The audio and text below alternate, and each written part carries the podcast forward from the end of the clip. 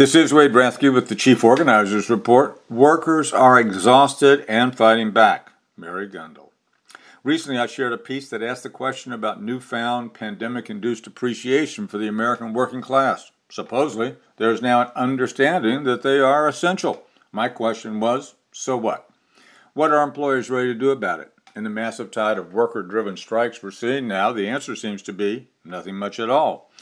As the Washington Post notes, staffing shortfalls in key industries such as healthcare, hospitality, and education have put unprecedented pressure on millions of workers, igniting a wave of labor disputes as well as new efforts to organize nationwide.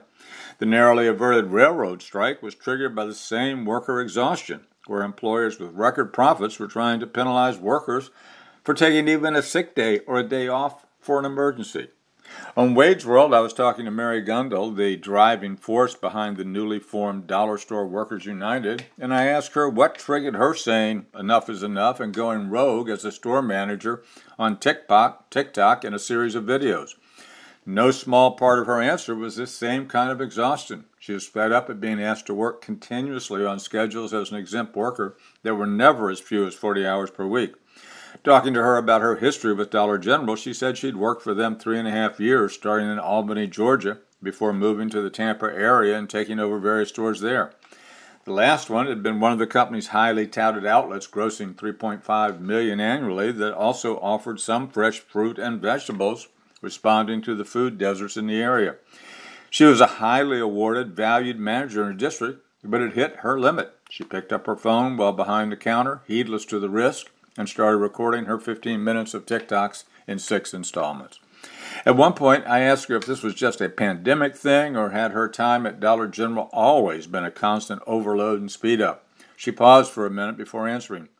Later, she texted me a screenshot of a message she had sent her supervisor three years ago about being called three straight days to open at 6 a.m., saying, Boy, my one day off sure goes fast, especially when it doesn't even feel like a day off and my phone is ringing off the wall with work calls. I need more family work life balance. This is getting a little ridiculous.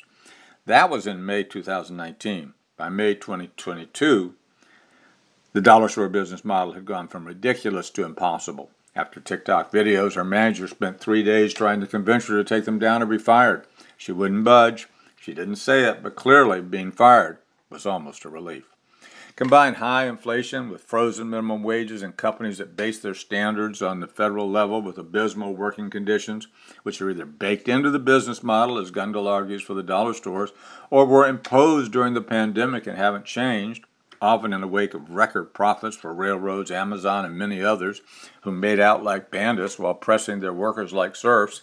And we have the formula for workers rising all over the country, as we see now in the wave of healthcare teachers and other strikes and the new organizing energy, often from unexpected sources like baristas and dollar store workers. Saying thank you and singing praises isn't enough for workers who, like Mary Gundel, are demanding that words equal actions with real change at the worksite and cash on the barrel. This is Wade Rathke. For questions or comments, www.chieforganizer.org. You take it from here to there.